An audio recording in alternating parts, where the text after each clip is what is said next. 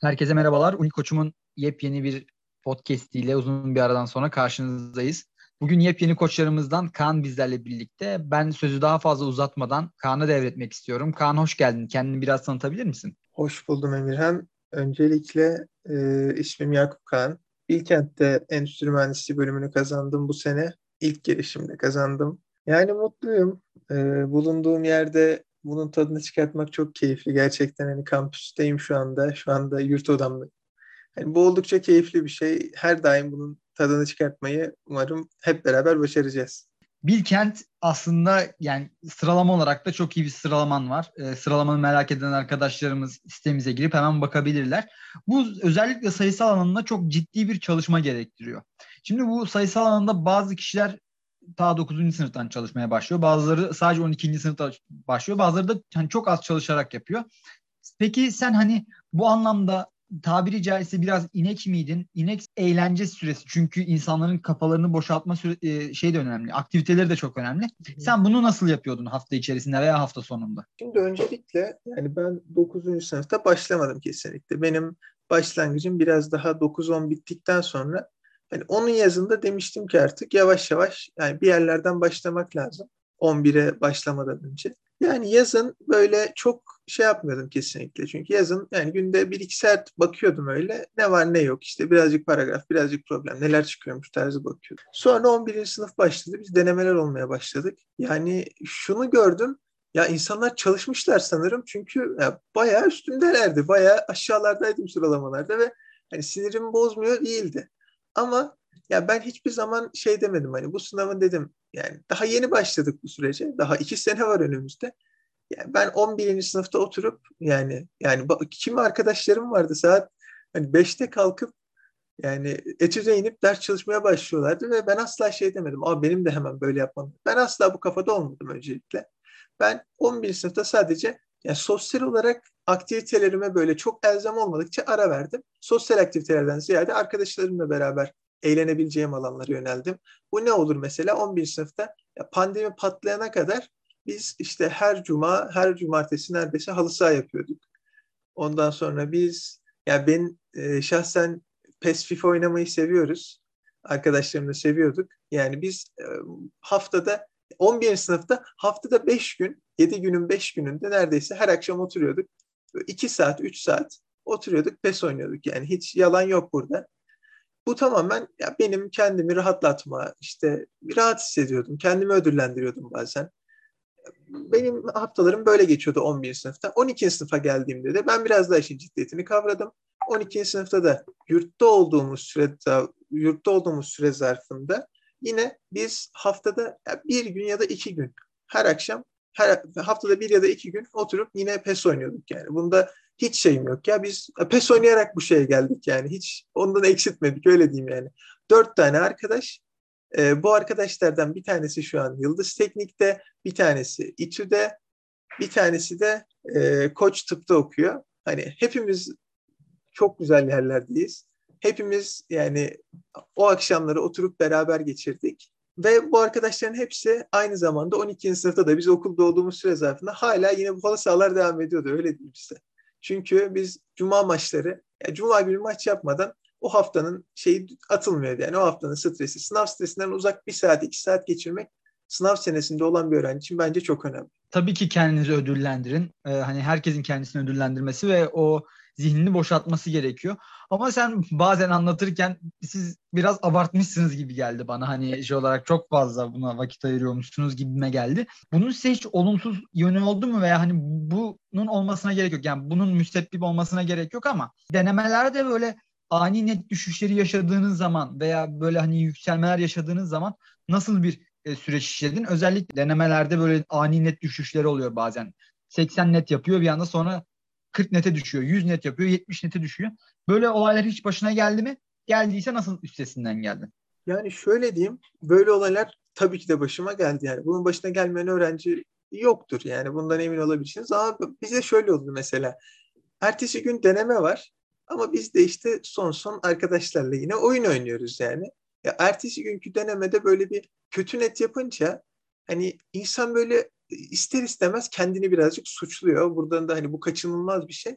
Ama yani bu ani net düşüşlerinde böyle hemen şeyden kaçmaktan ziyade hani bunu şey şeye bağlamak yerine ya dün gece oynadığınız bir oyun sizin ani net düşüşünüzle çok da alakası yoktur. Öyle diyeyim size. Çünkü yani bu netlerin yükselmesi, düşmesi, belli bir yatayda seyretmesi tamamen sizin o zamana kadar koyduğunuz çalışma birikimiyle alakalı. Yani siz süreçte tamamen süreç sürece bakarak ilerleyeceksiniz. Yani süreçte dün akşam oynadığınız bir oyun ya da iki gün önce yani e, yaptığınız bir maç yani sizin o günkü düşüşünüzde etkisi ya, olabildiğine azdır. Sizin oradaki daha çok etkili olan ben şöyle düşünüyordum hep. Yani bu sınavda ya, sınav anını güzel yönetemedim ben. E, ben benim alacağım netin hakkı bu değildi. Çünkü ben daha önce daha yüksek netler gördüm. Daha iyi netler yaptım. Ve bu netleri hani daha kolay şekillerde de yapmıştım. Yani böyle netler olabilir. Bunlar herkesin başına geliyor. Yani benim başıma isterse daha çok gelsin. Yani bu sınav tek günlük bir sınav değil. Bu sınav az önce benim girdiğim netimin düşük olduğu sınav değil. Bu sınav Haziran'da diyerek ben hep kendimi bu şekilde motive ediyordum. Bu ani net düşüşlerinde. Ki ben bunu en temel olarak MESSEV'den önce yaşamıştım mesela. MESSEV'den önce e, hem COVID-19 e, salgını başlamıştı yurdumuzda. Hem karantinadaydık e, yurt olarak örnek verip karantinadaydık yurt olarak ve e, hani benim netlerim şeydi bayağı düşmüştü yani. Ben bayağı moralim bozuktu. Şöyle iki hafta falan nerede bak bakarsanız karantina sürecinde ben ders çalışmadım. İki haftanın sonunda mesleği sınavı vardı. Mesleği sınavına gittim ve hani e, 500 küsürüncü olmuştum ve bu, bu sınavın sonucunu gördükten sonra ben kendime şöyle dedim. Ya Kaan dedim sen böyle küçük süreçlere, böyle küçük zaman aralıklarına, küçük düşüşlere bunları kafanı takmaman lazım. Bunlar çünkü gerçeği yansıtmıyorlar Yansıtsa bile bu çok az bir kısmı. Bu sadece seni tetikleyen bir öğe olabilir. Hani seni daha çok derse motive etmesi gereken bir öğe olabilir. Ama bu kesinlikle seni kötü yapacağın anlamına gelmez. Bunlar küçük, ufak tefek işte gülü seven dikenine katlanır diyelim. Yani böyle ufak tefek dikenlere katlanmak lazım. Kesinlikle böyle morali bozup e, gemileri yakıp ben daha da çalışmıyorum dememek kolaya kaçmaktır öyle diyeyim yani. Kaan çok teşekkürler. Burada hani gemileri yakıp çalışmama yani direkt kendi çalışmamaya atmaya gerek yok diye bir şey dedin. Şimdi ben burada çalışmamaktan ziyade senin çalışmanı da merak ettim. Hani bunları deyince sen demek ki verimli çalışıyorsun. Hani bu kadar vakit ayırıyorsun e, oyun oynamaya vesaire. Ama buna rağmen çok iyi dereceler elde edebilmişsin. Çok iyi derecen olmuş. Hatta hani sınavlarda da başarı elde etmişsin. Ben burada senin çalışma rutinini merak ettim. Yani sen burada masa başına oturdu, oturduğun zaman nasıl bir teknik uyguluyordun? Pomodoro mu yapıyordun yoksa sabah 8 akşam 5 hayallerinle helalleş gibi bir e, çalışma stili mi yapıyordun? Hani bunu biraz daha açabilir misin bize? Şöyle diyeyim. Yani sabah 8 akşam 5 hayallerinle vedalaş mıydı neydi artık? Ya o, o onu ilk defa duydum. Ee, gerçekten böyle yapıp başarılı olamayan arkadaşlar varsa helal olsun. Ben yani bu şekilde olduğunu düşünmüyorum şahsen hiçbir şeyin. Ee, ben buradaki benim temel düsturum şuydu. Ya benim günde ortalama çalışmam gereken saat sayısı 6 saat. Ben buna kendimi ayarlamıştım ve dedim ki ya bu 6 saati ne kadar erken bitirirsem ben akşam kendime o kadar vakit ayırırım. Ve bunu hani şöyle yaptığınız zaman çok rahat ediyorsunuz. Yani saat 9'da masanın başına oturmak kolay bir şey. Çünkü e, şimdi uydu, uyudunuz. Ne kadar geç kalkarsanız kalkın. Sınav senesinde siz 9'dan önce kalkmak zorundasınız öncelikle. E, 9'da masanın başına oturmak zor bir şey değil. E, ben masanın başına oturuyordum. Ben şunun bilincindeydim. Ben sınava oturduğum zaman TYT'de 2 saat 15 dakika boyunca masada oturmak zorundaydım ve bir şeylere odaklanıp çözmek zorunda olduğumu biliyordum.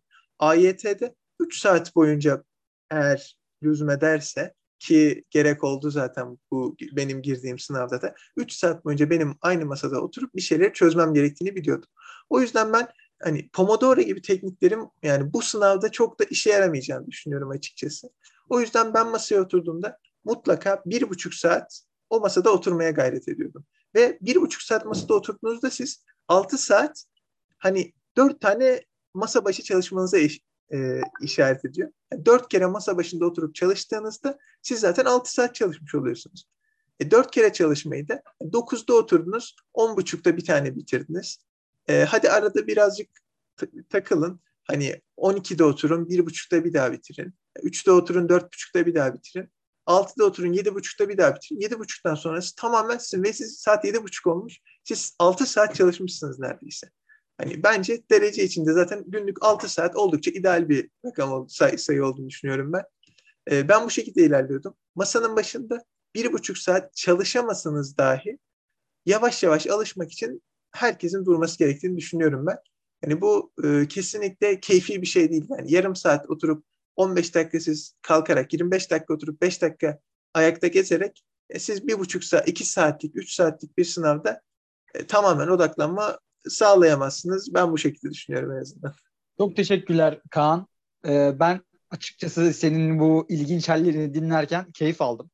Umarım birçok e, dinleyicimize bu konuşmadan keyif ve verim alır diye düşünüyorum. E, daha sonraki konuşmalar için diğer sorularımı saklıyorum.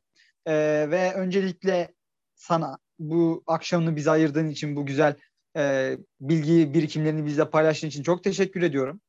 Ondan sonra da bu sonuna kadar dinleyen veya hiç dinlemeyen tüm dinleyicilerimize de çok teşekkür ediyorum. Eklemek istediğin bir şey varsa ekleyebilirsin. Sonra da her güzel şeyin vedası olduğu gibi sen de veda ederek kapatabiliriz. Ben de çok teşekkür ediyorum. Ee, herkese iyi çalışmalar diliyorum.